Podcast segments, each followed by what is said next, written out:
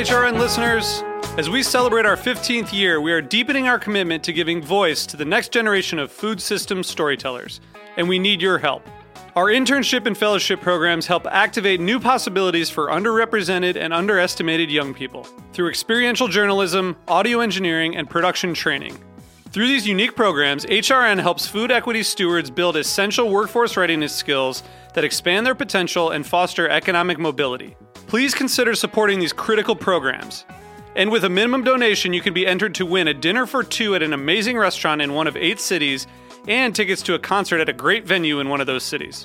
We have incredible partners across the country who have donated, as they also share our passion for helping to educate the next generation of food systems storytellers. Check out heritageradionetwork.org slash 15 to donate and enter to win today. That's heritageradionetwork.org slash 15 to donate and enter to win today. And make sure you donate before March 31st. Thank you. You're listening to Heritage Radio Network. HRN is food radio supported by you. Learn more at heritageradionetwork.org. This episode is brought to you by Roberta's, home of Heritage Radio Network for 10 years. Learn more about Roberta's at robertaspizza.com.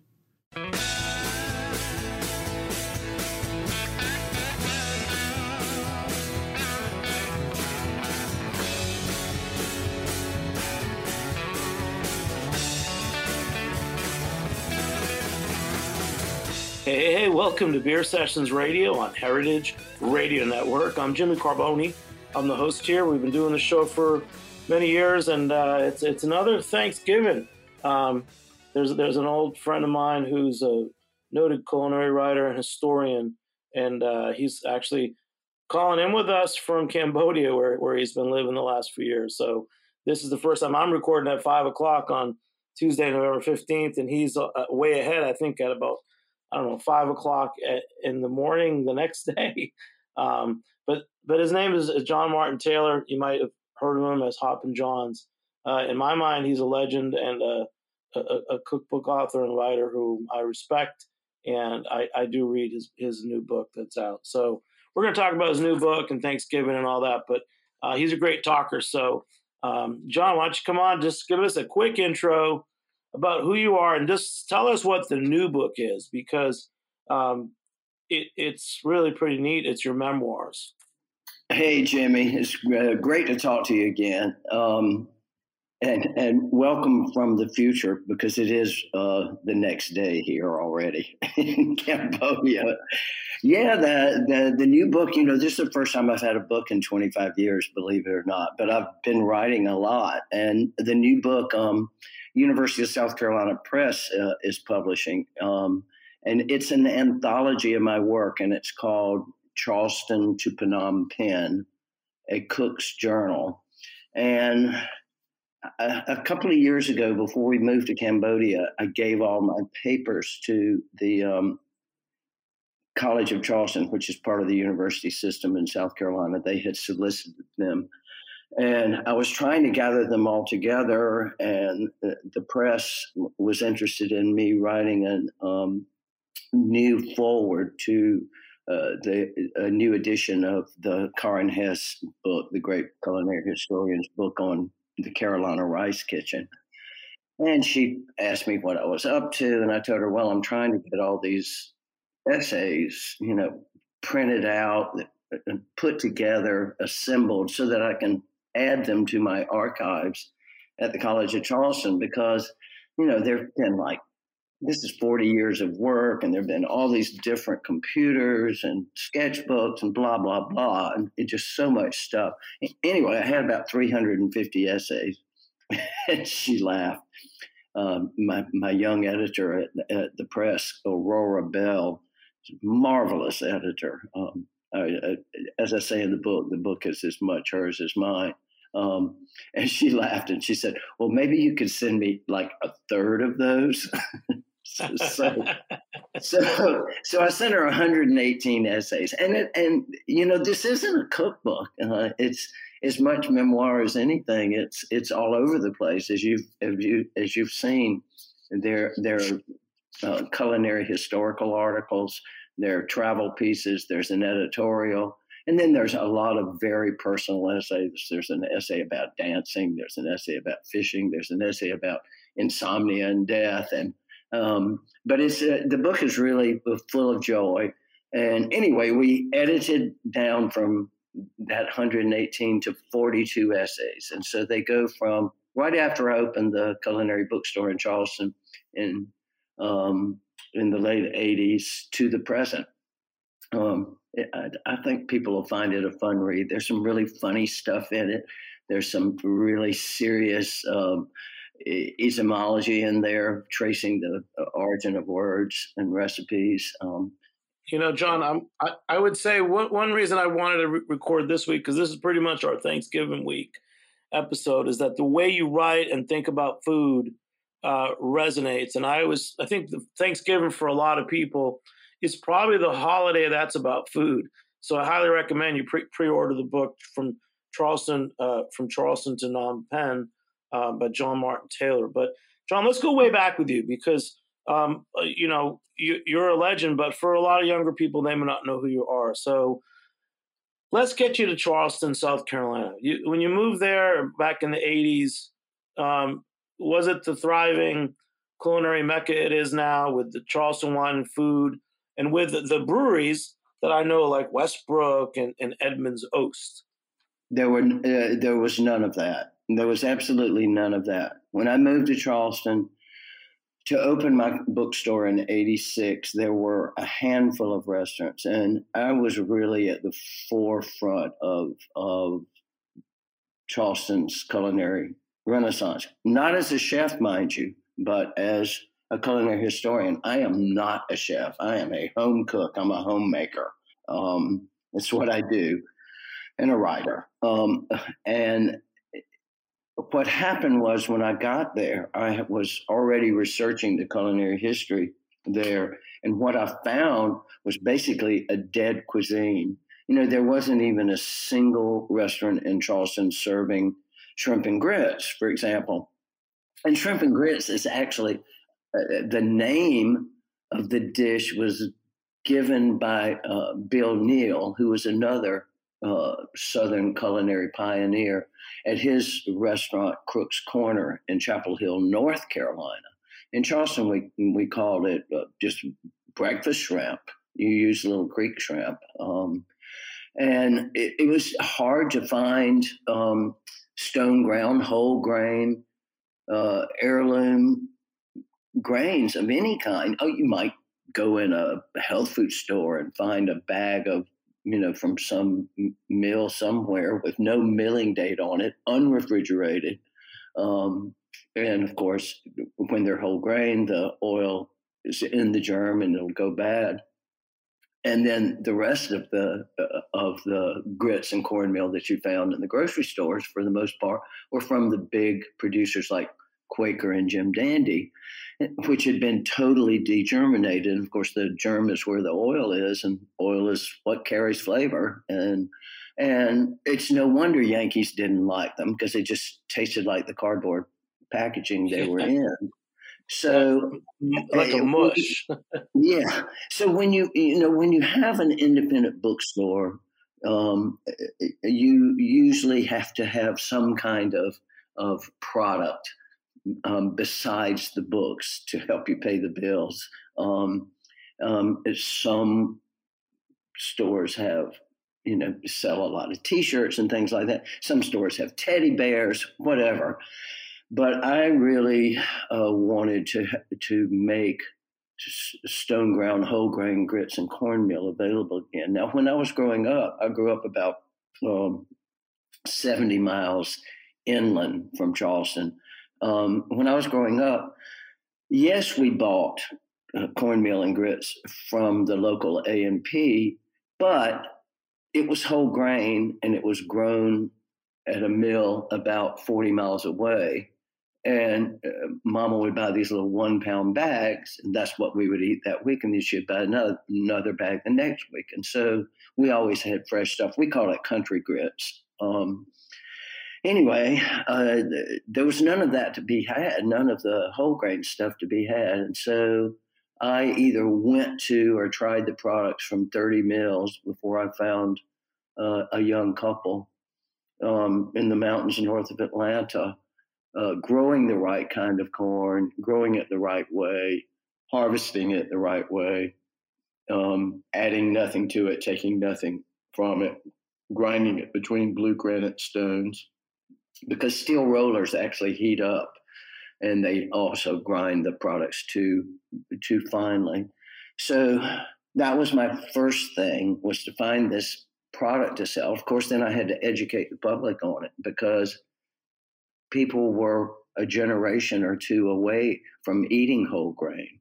Um, so uh, that to me is like my greatest accomplishment um, is is getting whole grain corn and and other grains back on the tables of Charleston. And then I started writing about the traditional dishes that I was finding that had disappeared and trying to get them back on the table. Um, eh, I opened the shop in 1986, and in 19 in the fall of 1989, there was a devastating hurricane, Hurricane Hugo, and all of us were out of our homes for and businesses for the better part of a year. But what happened in Charleston was that whereas there had always been this evolving patina of, of, of painting houses and, and restoring them, what happened after the hurricane is the whole town got gussied up at the same time, and a lot of money from outside the city came in, and this coincided with this fresh and local and traditional movement of which I was a part. But I don't mean to take too much credit because there were also all of these young chefs who were who were you know trying to make a name for themselves, and and so uh, I know Donald Barickman was making um, spring rolls with collards um, instead of cabbage, and uh, there were uh, you know a lot of these young chefs and Johnson and Wales, the culinary um, school, had opened a campus in Charleston. So uh, Charleston, ever since Hurricane Hugo, has been on this trajectory that has not stopped. I mean, it's been 18 years since I lived in Charleston, and I barely recognize it. Both my sisters are there, but I barely recognize it when I go home. There, there are restaurants in what used to be basically uh, slums um, and uh, most of the poor people have been moved off of the peninsula. You know, Charleston's a peninsula that comes between the Ashley and Cooper River that flow into the ocean. Um, Charlestonians say that those two rivers come together to form the Atlantic Ocean. Um, Sounds like a biblical story, doesn't it? I mean, yeah. Hey, what, what, one, one great quote you have, you're talking about um, for years, your battle cry in the kitchen has been fresh, local, and traditional. And whether I'm frying shrimp in South Carolina, pounding pesto in Liguria, or making spring rolls in Asia. So, what, is this fresh, local, and, and traditional? We know what it is, but I want to have you keep talking about it because your your grit story is pretty great. That's actually how I got to know you. Must have been 15 or 16 years ago. I was making I, I called it polenta, but I started using your grits because also they were whole grain. And I, I bought them out of a store, an old Ukrainian butcher shop in the East Village. And then through that, I started ordering from you direct. So oh, I forgot. I forgot he used to carry my stuff. Oh my! Oh man, I, I was I, I called it polenta, but I, I it was shrimp and grits, and um, or I made a I made a kind of upside down, some kind of shepherd's pie, but I use polenta. Well, I use your grits instead of mashed potatoes in a, in a shepherd pie. That's how I got to know you. And um, you know, I, I grew up with I grew up with polenta and, and real more stone ground corn as well. And uh, I, am interested in in the exact corn that you found. Is, is there a type of corn? Because now you know, John, now you know it's huge. I mean, from Mexico, I know a guy imported blue corn special variety of, of all local farm, you know, heirloom blue corn that he's made into beer and, and so many other stories. I know farmers in New Hampshire who are growing heirloom uh, red red corn for polenta.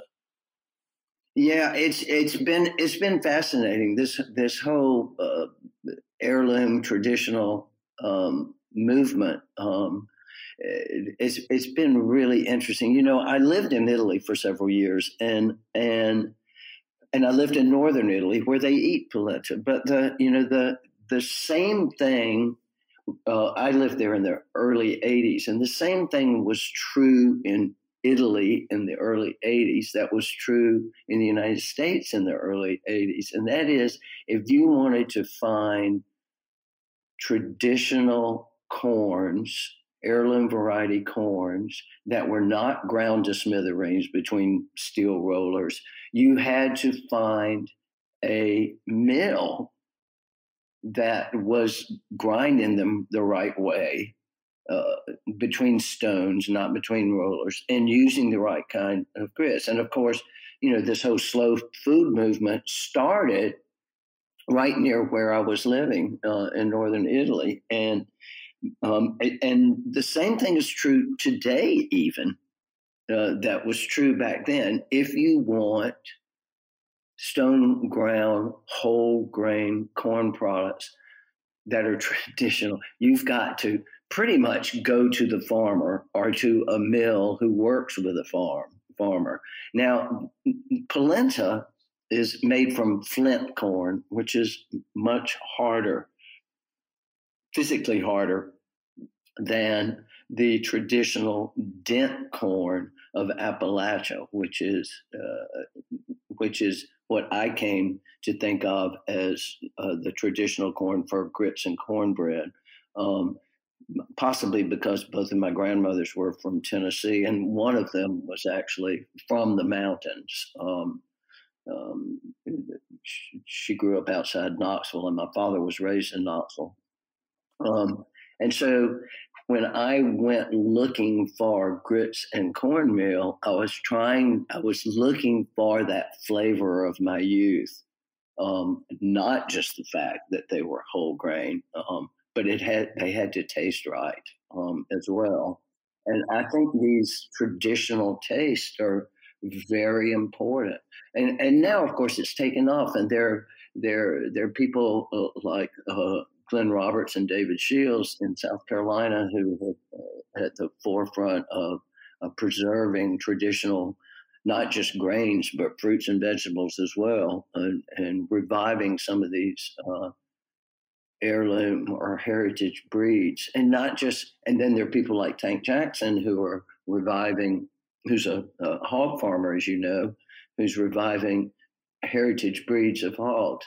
You know, it's it's it's very interesting to me that that um, some of these things get taken a little bit too far in that direction because I'll be in a restaurant and they'll say, "Oh, this is such and such corn," you know, hadn't been grown in 60 years. It originated in this valley in Iowa in the 1830s and I taste it and I go meh, because, just because it's just because it's heirloom doesn't mean it necessarily tastes better. There are a lot of reasons why why things went went out of favor, you know, and not just productivity. You know, it's a proficiency in the field, and but but um, I am thrilled to have been at the forefront of that.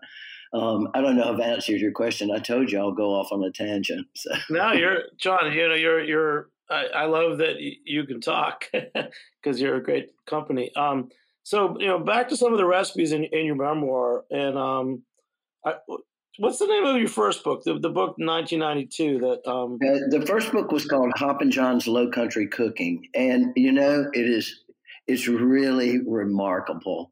I mean, this is a book about the food of Charleston and the the coastal plain uh, surrounding Charleston. I actually didn't include Georgia in the book because their history, even right next door, is is different. But um, and I stuck to what I knew. And but it's amazing. The book has been in print continuously for thirty years. Uh, don't ask me how. For a cookbook, it's uh, pretty amazing. But um, there you have it. Well, so, some of the old recipes. So you, as a culinary historian, I mean, it's it's why I think that your memoir is very readable because you are a storyteller, but there's a lot of great history. And uh, let, us talk about. There's a myth. You you you you when you see some 20th century recipes, what, what are ingredients that that you don't like that you want to take out um, and try to reconstruct a, a, more historical recipe? Like let's one of the items is the the Huguenot torte, which is like an apple and nut pie. Yeah, it's a it's it, it's actually the uh, the the Huguenot torte as as it is presented for the first time in Charleston Receipts, which is the Junior League's cookbook from 1950 in Charleston, which is uh, has been continuously in print too and sold nearly a million copies. Um, uh, but the, it's Charleston's like most famous dessert, and they they serve it in the tea rooms that they have during the house tours in the fall uh, and spring. And I never liked it. It's sort of this gooey mess. Um, it's apples and nuts, but it also has like five teaspoons of baking powder in it. And as soon as I looked at it, I went, "This isn't a torte at all."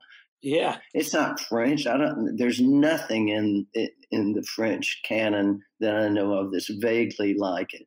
Anyway, I tracked down the the the original author of it. She was in a nursing home at the time, and she said, "Oh no."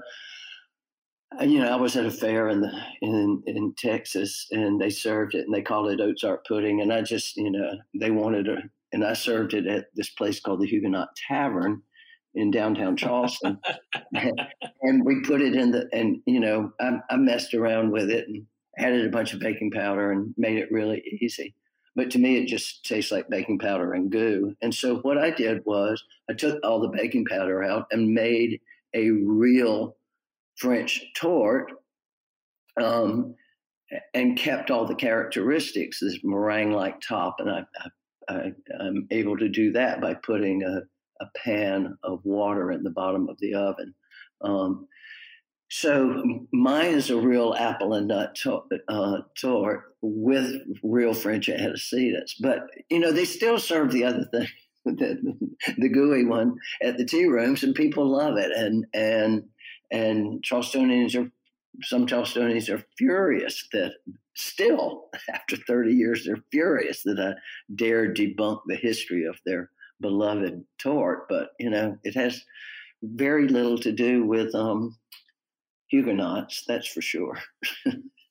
All right, no, another one, which which I mean, I'm I'm just thinking of like what what do I I, I was thinking the other day. I was at a cider tasting, and I thought that, and I still I believe it that hard cider is on the verge of needing to do what wine did in the 70s and and and get get more relations with chefs and really work on pairings with with with the really good high quality ciders. Kind of like when Robert Mondavi was was coming out and trying to build the name of California California wines.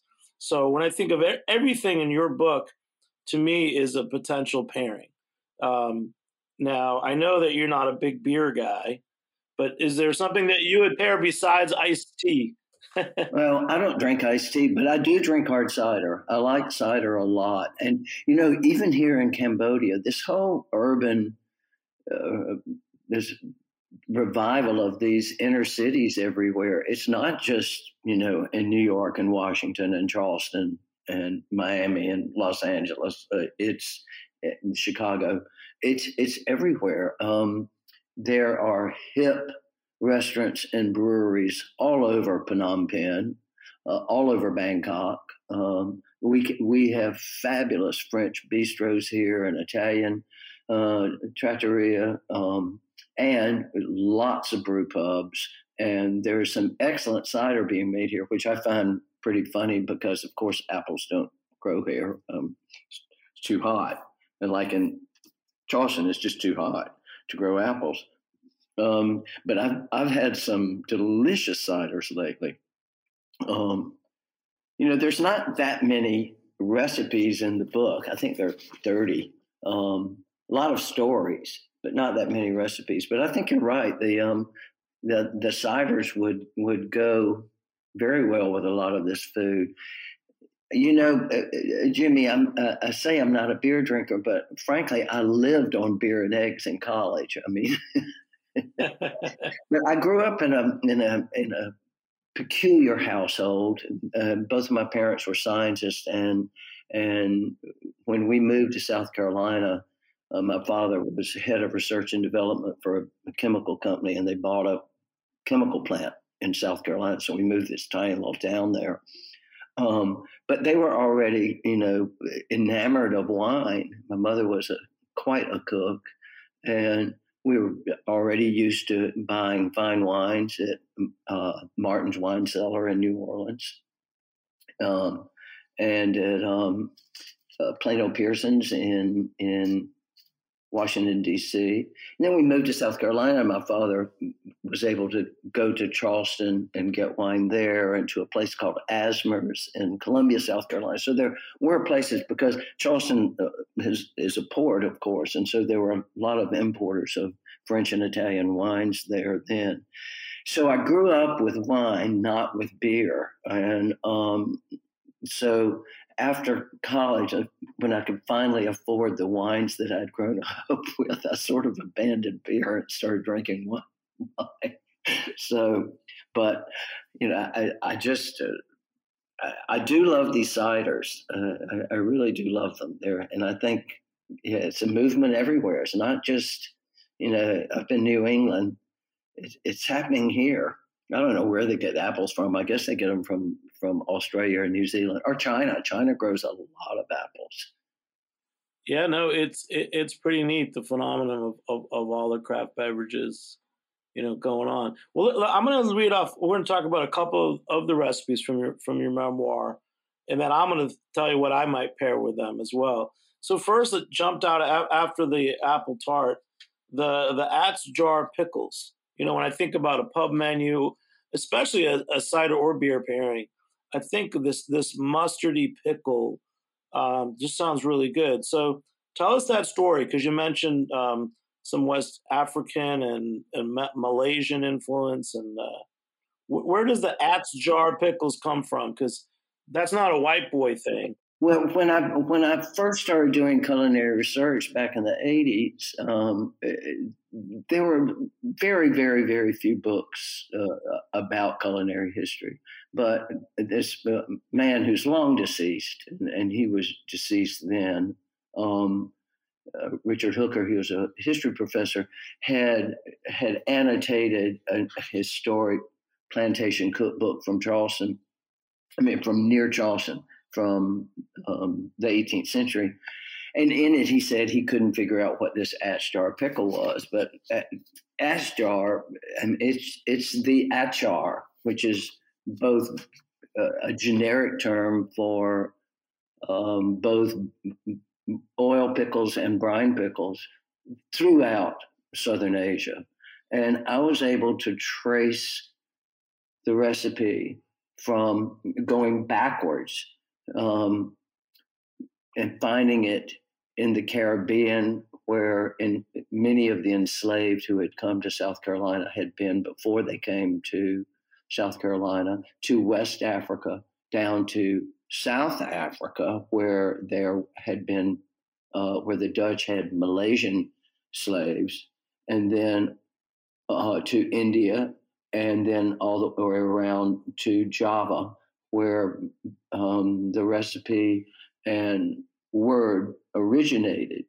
Here in Southeast Asia, it's been fascinating to me because with this great um, movement towards pickling and fermented food, uh, it's amazing here because everything here is pickled or fermented, everything. And they have so many fruits. Jimmy, you wouldn't believe the fruits here. There, there are literally hundreds of fruits I've never heard of before.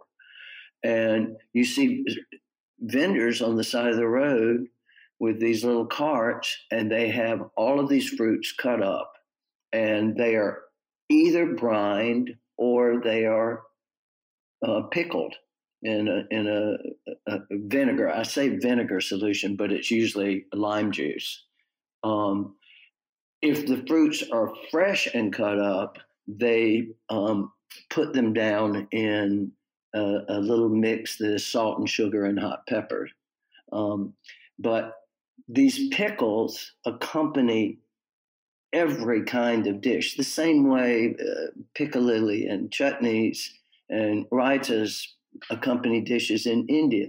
And to me, these pickles like Achtar pickle or piccalilli or chow chow or chutneys, they're the real hallmark of Southern foods to me.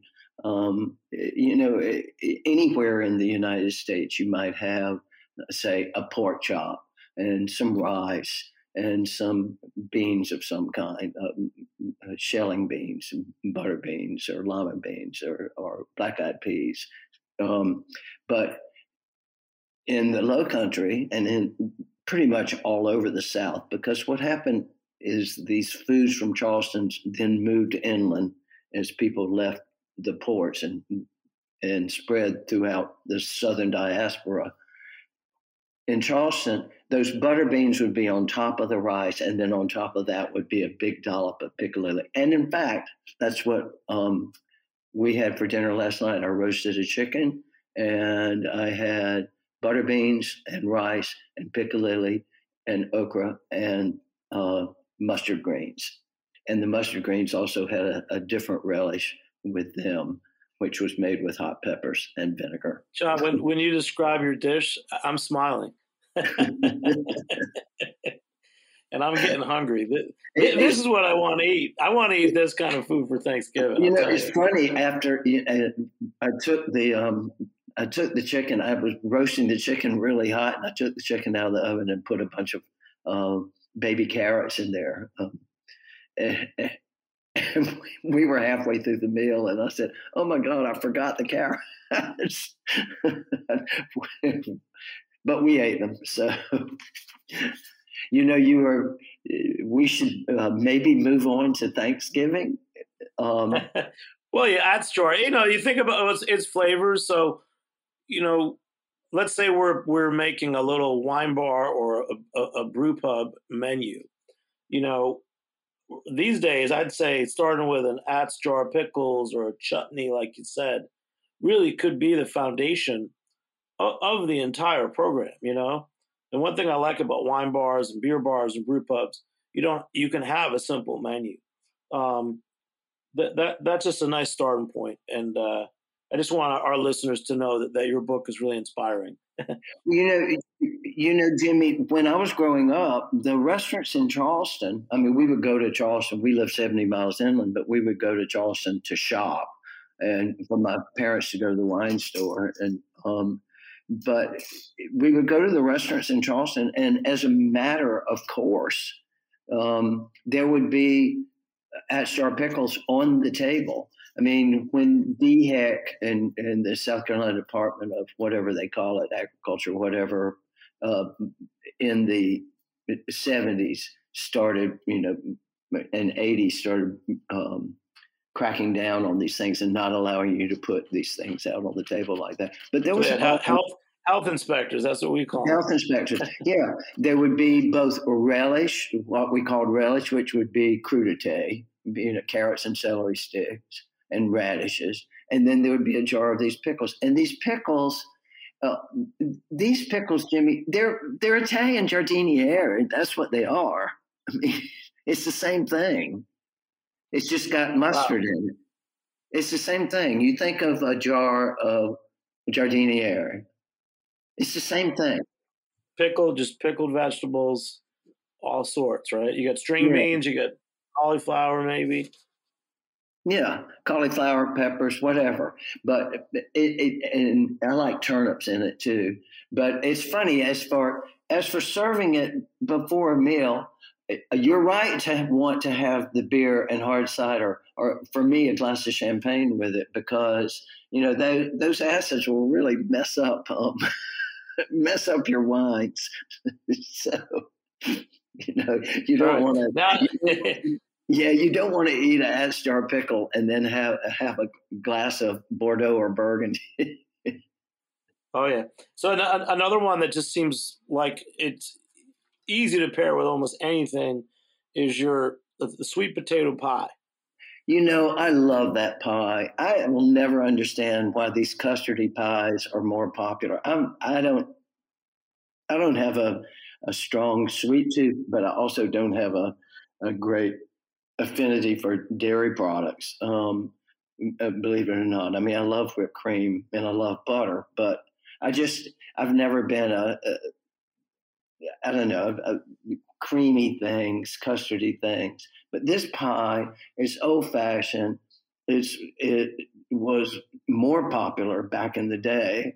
Um, I, I traced the recipe in the book through many generations, but it's just it's you slightly poach off your sweet potatoes and you fill your your pie crust with these cut up pieces of of sweet potato and it's just a very little sugar a little bit of butter it, it's just very little spice um, yeah, don't get me going towards pumpkin spice. Lord. So it's it's like a it's almost like a twice baked sweet potato. Yes, something like inside that. a crust, and it's so, so it, it, it, really could go with everything. So that you could yeah. have that. It it's it's balances out everything. So I want to put in my pairing would be um, this year. A lot of the really good small breweries that I know, especially in the Northeast, are, are doing um, some kind of a dark lager or a Märzen amber. So I would say any of those. I know down in Charleston, Edmund's Oast does it. Um, and I would say that Good Word Brewing in Georgia, I know, is doing some kind of amber lager. Um, but that's what I would drink it with. Um, OEC's got got got something, and uh, so that's for our listeners. Get drink your amber lager, Märzen lager, black lagers check black lagers with with your your Thanksgiving dinner or a nice dry cider. But um, I, I just love that. I, I love this this I because you think of any kind of pie. You know, like for example, my wife doesn't really like when you say pie. She doesn't like it, but I think it's a lot because things are so adulterated with um, so many other things. But she'll make a spinach pie, which is closer to like something from Genoa, where it's mostly spinach and then just scraps of cheese and a little egg, uh, maybe some nuts. And the same thing when I when I think about your sweet potato pie, um, how far back does that go? Because it, it so there's a crust. It might be a lard crust, and it, it it's mostly the sweet potatoes. Um, are, when you're doing your re- research, does it, do these go back to colonial era?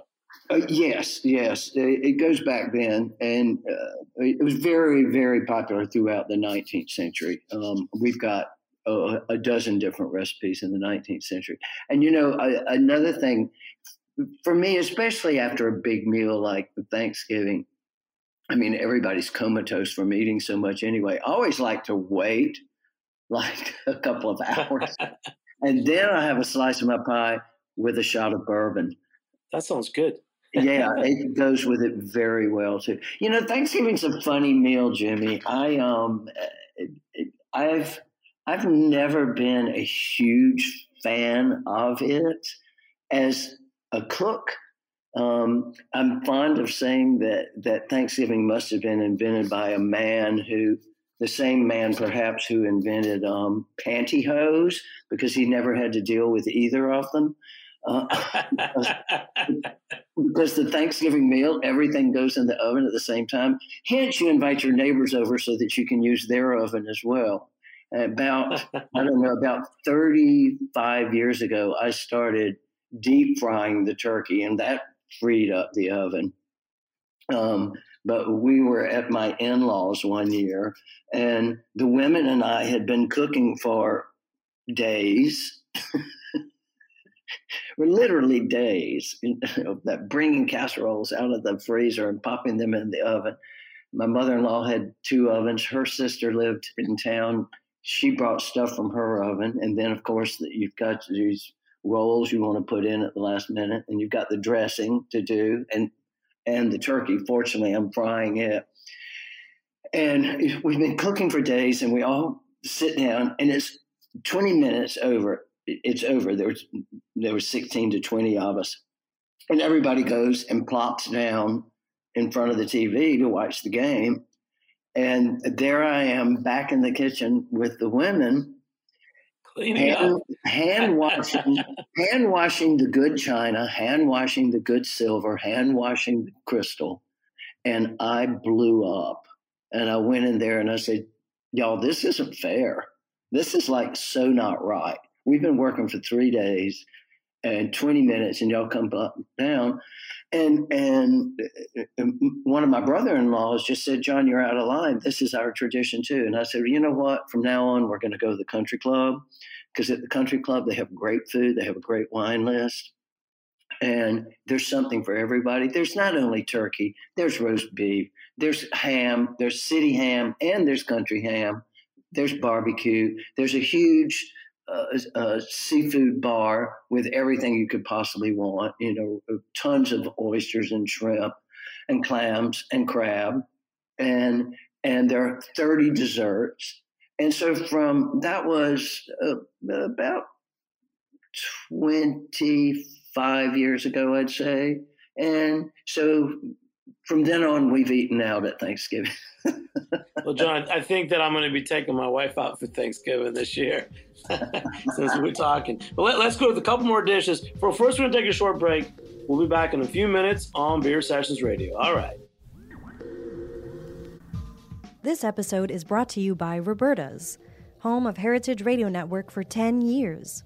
Roberta's was founded in Bushwick in 2008 and has become one of the most iconic restaurants in the country. HRN made its home inside of Roberta's in 2009, and together they have become part of the DIY fabric of the neighborhood. Roberta's, the pizza restaurant, is open for lunch and dinner seven days a week and serves much more than just the famous wood fired pizzas. Their team dreams up new salads, pastas, and sandwiches on the regular.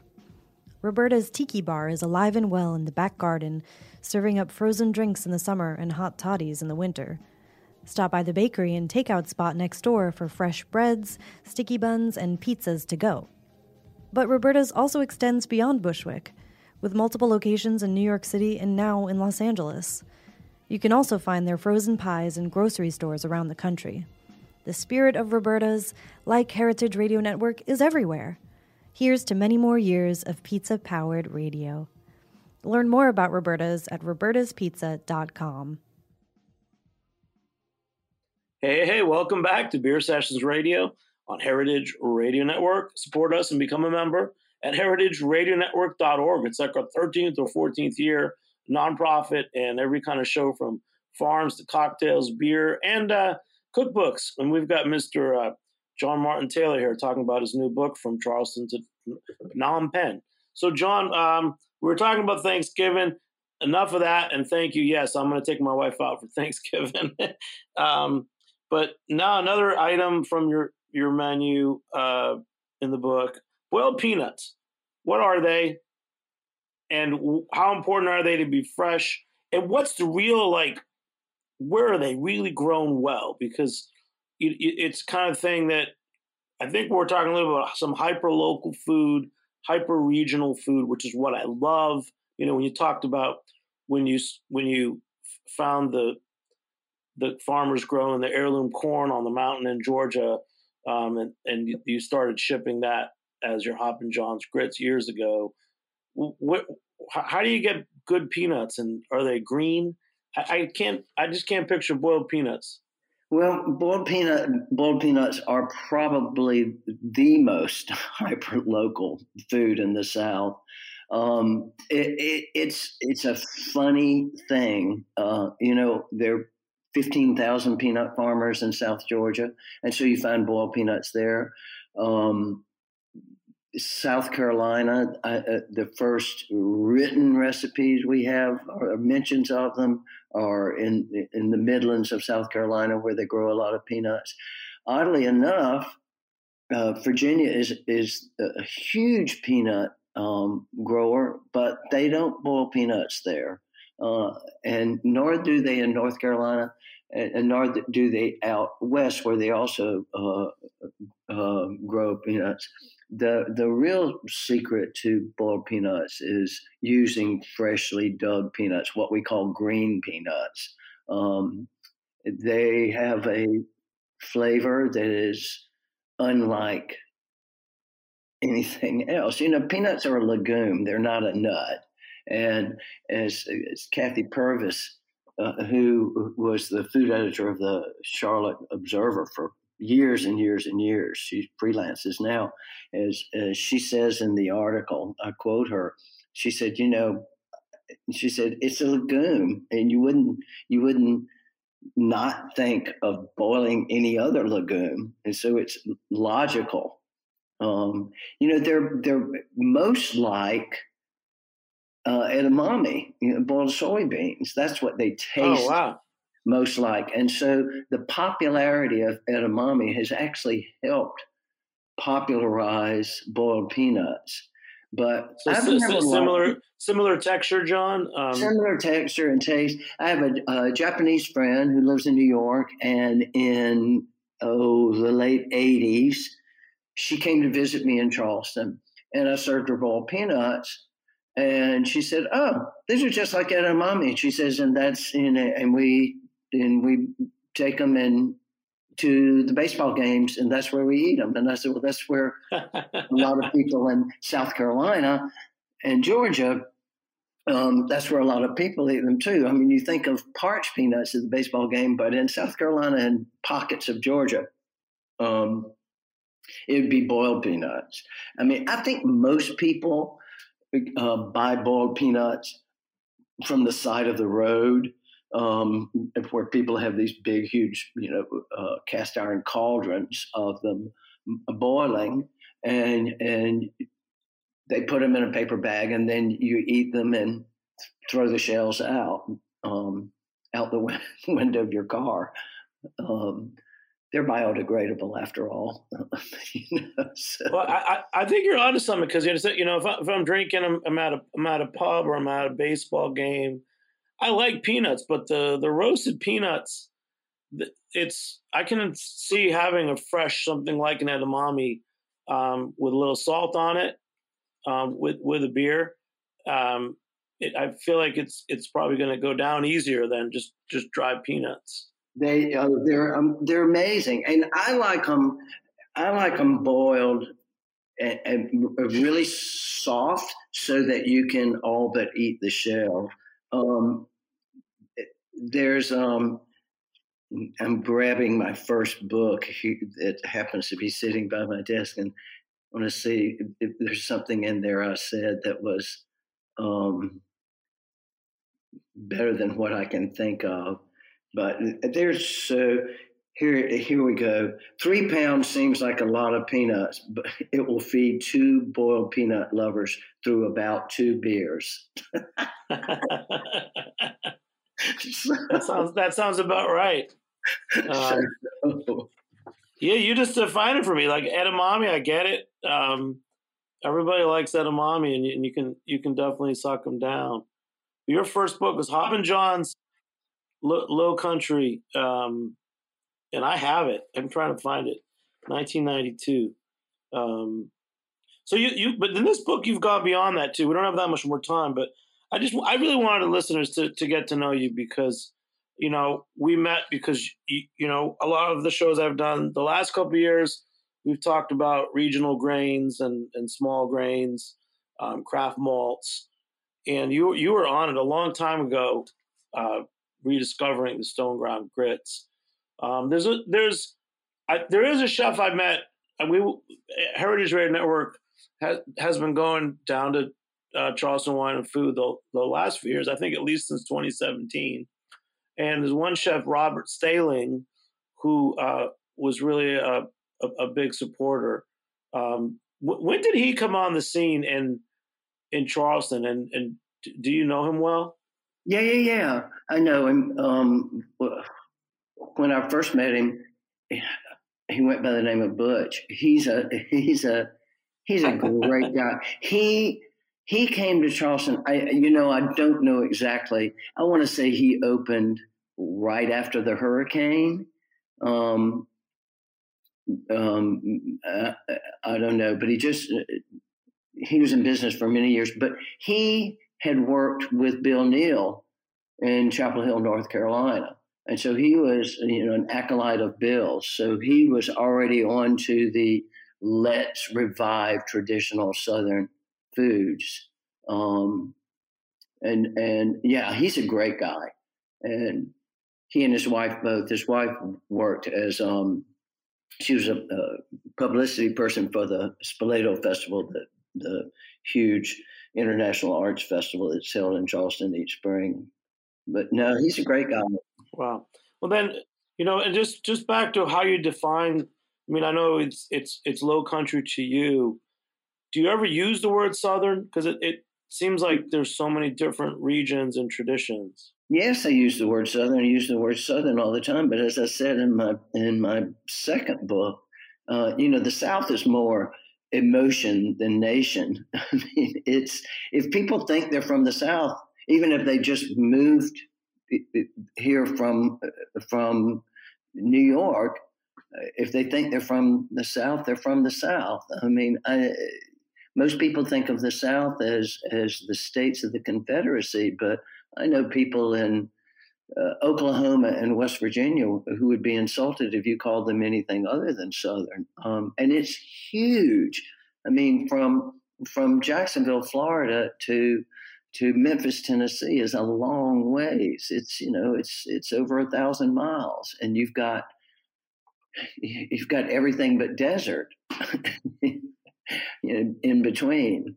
Um, and so much of the South, of course, has a coastline, and so seafood is predominant. But when you're up in Appalachia, you know the the cooking of Appalachia is very different from the cooking of Charleston, and the cooking of of Eastern Texas, where a lot of Germans settled, it's very different. Look at the barbecue in in Eastern Texas that's beef, as opposed to the the barbecue in Memphis, which is straight up the river.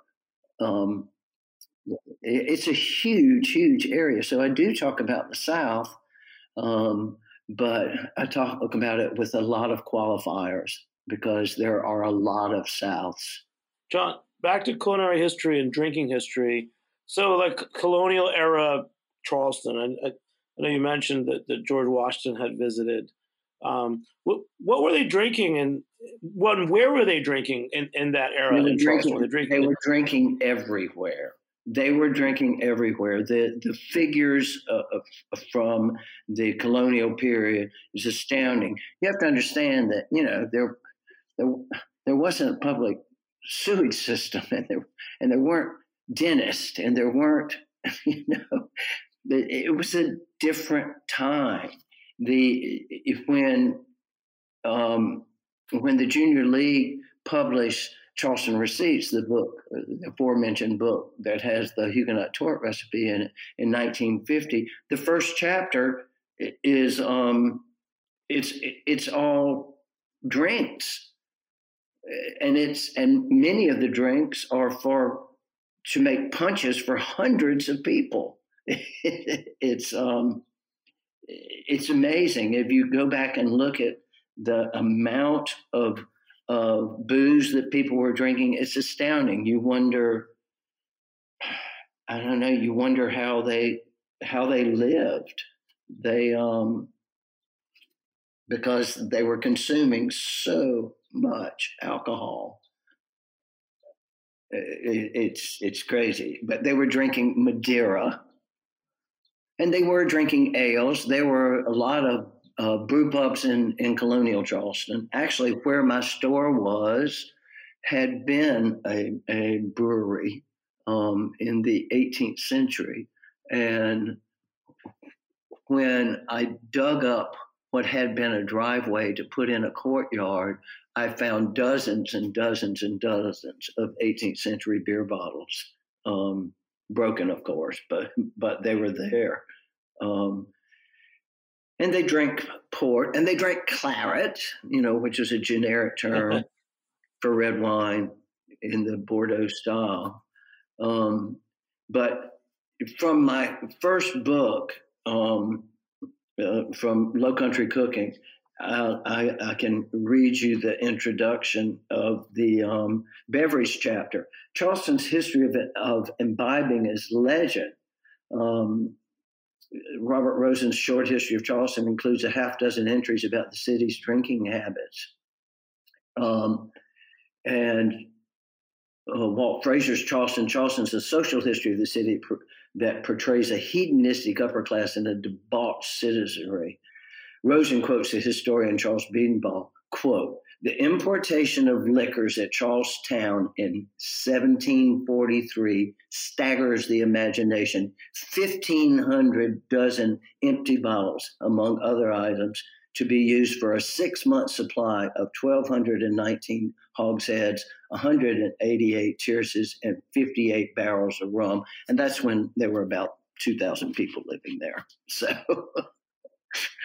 well, we, we got our beer in and our, and our, our drinking history too. Um, you know, Johnny, we we we I, I we're going to cross paths again. I know you, you've been uh, you've been out of the country a lot. You know, you you've been in Cambodia. You're probably on your way to what's next? Uh, Vietnam. Vietnam, yeah, we're moving to Vietnam in in February. That should be what, interesting. What, what, do you celebrate Thanksgiving when, when you're overseas? As a matter of fact, um, this year, usually we go out, but this year, um, after two and a half years of not having Peace Corps volunteers, my husband is the director of Peace Corps here in Cambodia. We have a new crop of volunteers, and they are out at their. They just arrived a few weeks ago, and they're out at a training center in Takeo Province. And we have a, an American chef here who's been here for 20 years, and he's he got a restaurant, and he is um, making turkeys and dressing and gravy, and we're putting it all in, in a catering truck and going out to the province and and we're going to have traditional Thanksgiving with um with the volunteers. Right. Well, John, it's so great talking to you. Um, please go check out his new book from Charleston to it's Phnom Penh. Is that how you pronounce it? Yeah, Phnom Penh. Charleston Phnom Penh and uh, wonderful writer, colonial historian John Martin Taylor. Um, that's the book I'm, I'm giving to friends for Christmas and the recipes are inspiring me for for Thanksgiving. So, John, thank you so much for joining me here on Heritage Radio Network. It's great talking to you again. Oh man, this is re- real special. We've been talking for over a year about getting you on it in your 12 hour time difference. Thank you. Big shout out to our engineer Armin Spengen, who's going to clean this up and make it sound beautiful. Uh, although John's voice is already is beautiful. So I'm Jimmy Carbone. Thanks, guys. We'll catch you next time. Happy Thanksgiving. This is our Thanksgiving show. Thanks, John. See you, buddy. Bye bye. Beer Sessions Radio is powered by Simplecast. Thanks for listening to Heritage Radio Network. Food radio supported by you. Keep in touch at heritageradionetwork.org slash subscribe.